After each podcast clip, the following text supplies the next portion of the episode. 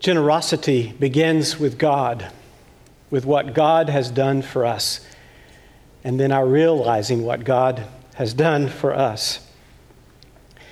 I'd like to get a little playful with you for just a moment, if you'll allow me. Would you play along with me? Oh, yeah. Sure. Yeah, okay. So you're, you're going to the checkout, and the checker there says, um, Hmm, forgiveness of sins. Uh, do you know what that cost? Uh, oh, I see you also have in your basket freedom from anxiety. Whoa, that's expensive. Eternal life? You put eternal life in your basket too? Are, are you sure you can pay for that? And you start fumbling around and you bring out your wallet and you say, Oh, I have some cash, and your cash is no good here. Uh, can I write you a check? No, we don't accept checks here. I have MasterCard. Nope. Visa? Nope. American Express? Nope. Uh, I've worked really hard. I can mop floors. I can do stocking for you. I can wash dishes. I'm sorry, none of that is accepted here. And then the checker happens to notice in your wallet, it looks like you have a gift card there. And you say, Yeah, I do have this gift card. It was given to me at Christmas. And the checker looks at it and says, Oh, yeah, I like this gift card. On it, it says, To you is born this day in the city of David a Savior who's the Messiah, the Lord. Why didn't you say that earlier? That's all you need to check out is this gift card you got at Christmas. And then you're just so relieved you say, How can I possibly share this gift? How many ways can I do this with, with other people? Do, do you ever have that kind of experience where you're just so grateful to God that you can't wait to share it with someone else? When all of your other ways of trying to save yourself have not worked out, but you have received that one gift of salvation from God. Generosity begins with God. It begins with what God has done for us and our receiving what God has done for us. Will you be playful with me for just a little bit longer? Okay, that scripture was a difficult scripture, wasn't it? And you say, Pastor Lynn, how can you possibly make any connection with this theme about life of generosity? Stick with me for just a moment. I hope this isn't too hokey. Did you see the imagery in the passage about the veil? How many times that was used there? If you remember our Bible story in the Old Testament, Moses used to go up on Mount Sinai and he visited with God face to face. You remember he received the Ten Commandments in that way. When he had come down from the mountain, because he had been in God's presence, his face had been transformed. It was filled with glory, with light that was hard to look upon. And the people, the Hebrew children said, We can't stand this. Put a veil over your face. And so he would come down from the mountain. I know I look silly, don't I? But I think it goes with my hair, don't you? Is it?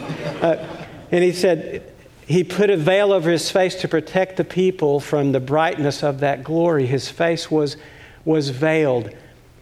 Here's the thing, though, in the passage, if you saw, Sometimes when the glory would fade, he still would keep the veil over his face. I know you've never done that.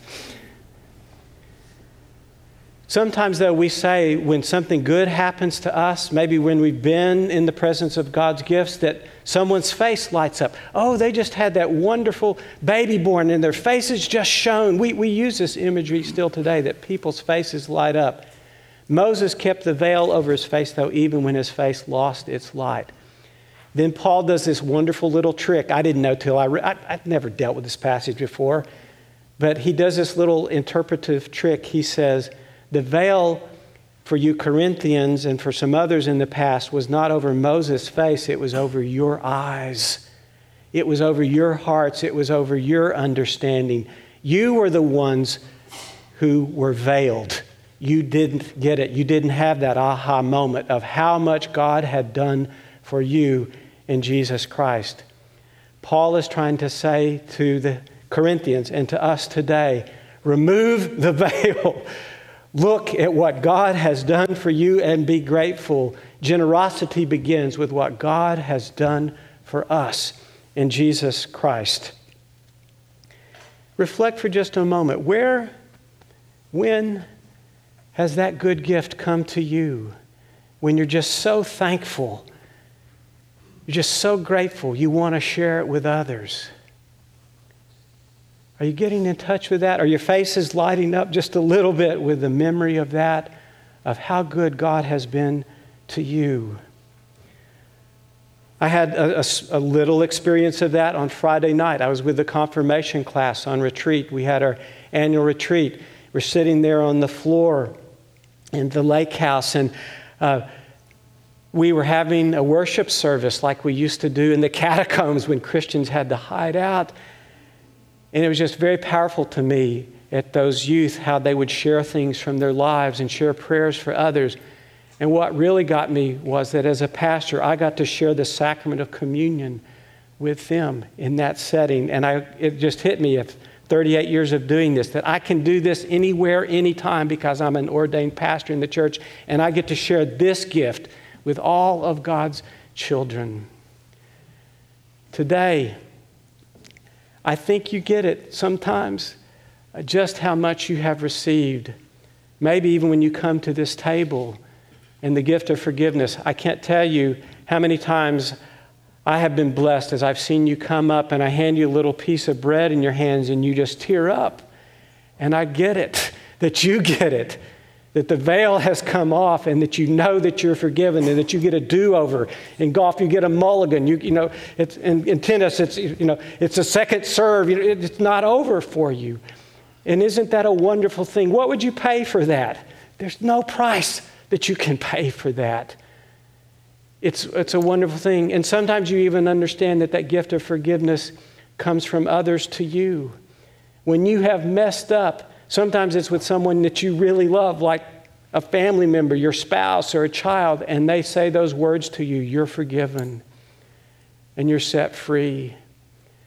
Sometimes you're even able to forgive others. You know, when you can let that cold, hard stone of revenge melt and you can get on with your life because of forgiveness. Even if the other person never changes their behavior or accepts that, you still know that you have let that go in your own heart. What would you pay for that? Generosity begins with what God has done for us. And freedom from anxiety, what would you pay to sleep well at night? Yes, I know we can buy these drugs and things, but what, you know, what, what would you pay to be at rest, at peace at night, knowing that you have this good gift from God. I love it that in the church we are valued not for how much stuff we have, but for who we are and whose we are. There's no price you can put on this. I love it that in the church our security is not in how much stuff we have, but in our relationship with Jesus Christ. No one can take that from us and we're freed from anxiety for this world and for the next. I think sometimes we get it. I've, I've seen some individuals, as I've been your pastor over these last eight and a half years, who've really caught in that, that spark and they, they say, I'm not so grabby anymore. I can let go. And I, have be, just become more and more generous. I want to give. Pastor Lynn, teach me, help me. Where are some ways I can help you give? I love the fellowship class, one of our largest, strongest Sunday school classes here. Fellowship class, get this. That class alone has bought two micro houses for Community First, this, this village that uh, Mobile Loaves and Fishes are creating on 27 acres in East Austin for homeless people. Two micro houses, let's see, those are $20,000 each. It's $40,000 this one Sunday school class has given. They, they get it. There's, it. The stuff that we have is not just for us, it's for others. The gift is just so good, you want to share it with others. The veil has come off. This past Sunday, our church council met. That's the group that makes decisions for this congregation. They met and we, we passed a budget. It's, it's still being tweaked. Just don't, don't hold me to it quite yet, but it's going to be on the website very soon and with the, the list of, of uh, goals that we have for this year. But it's around $1.2 million. And it's not for the survival of this institution, it's to make a difference in the world. We're not trying to see if we can just hang on here. We're trying to see how much good we can do in the world. There's freedom from anxiety that is a great gift here. And then eternal life. I'll be doing a memorial service here on Saturday morning at 10 a.m. for Jay Elder. The candle here on the altar table is to remember him. He died this past Monday. I just performed the baptism of his 11 day old son at the early service. His five year old son, this is hard. This is really hard. His five year old son, when we, when we talk, and I always go to him and uh, both of his older sons, and I just hug them and tell them how much I love them. But his older son, who's about five, says, Daddy's in heaven. What, what, what do you pay for that? What's that worth uh, for this, this child? I mean, it's a child's understanding, but for me, I get it too. Yeah, no more pain, no more fear, no more crying, no more cancer anymore.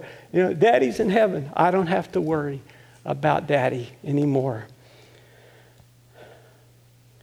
We United Methodists make some vows, the ways we follow Christ by our prayers, presence, gifts, service, and witness. Today we're focusing on gifts.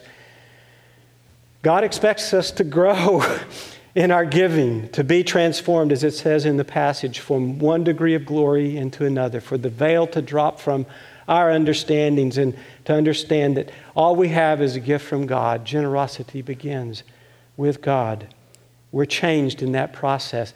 Each week I've had uh, uh, Helen Heston. She's a 20 year old who grew up in this church, now a student at the University of Texas, and she has challenged us with some of her insights. And listen to what Helen says about giving with generosity. Giving is wonderful. And um, I would definitely encourage like myself to give, the people around me to give. But the idea of giving generously for me means that in some way I'm changed also. Like my time is changed, my standard of living is changed, maybe if it is money. Um, like my practice of something is now different because I don't have something specific. Um, that giving generously means encroaching onto what we consider ours. Like we like to have our space, our things, our time. Um, and I don't think giving generously listens to that at all. Um, and not in a sense that's like unhealthy for us, like we're burdened or we're we're overfilling our calendars, but more um, that once again rethinking service and relationship means rethinking what we consider ours, um, and this idea of possession and um, anything we have is something we have to give if we consider it uh, a possibility. I love what Helen says. What's ours, really? Everything we have has been given to us. And there's this transformation that happens when we understand that all giving begins with God's generosity first towards us, with our time, our money, our possessions, our spiritual gifts, and we give those to others. God expects us to grow from one degree of glory into the next. What can we expect from God? Forgiveness, freedom from anxiety, eternal life. What would you pay for that? The good news I have to share with you this day is that generosity begins with God, what God has done for us. Amen.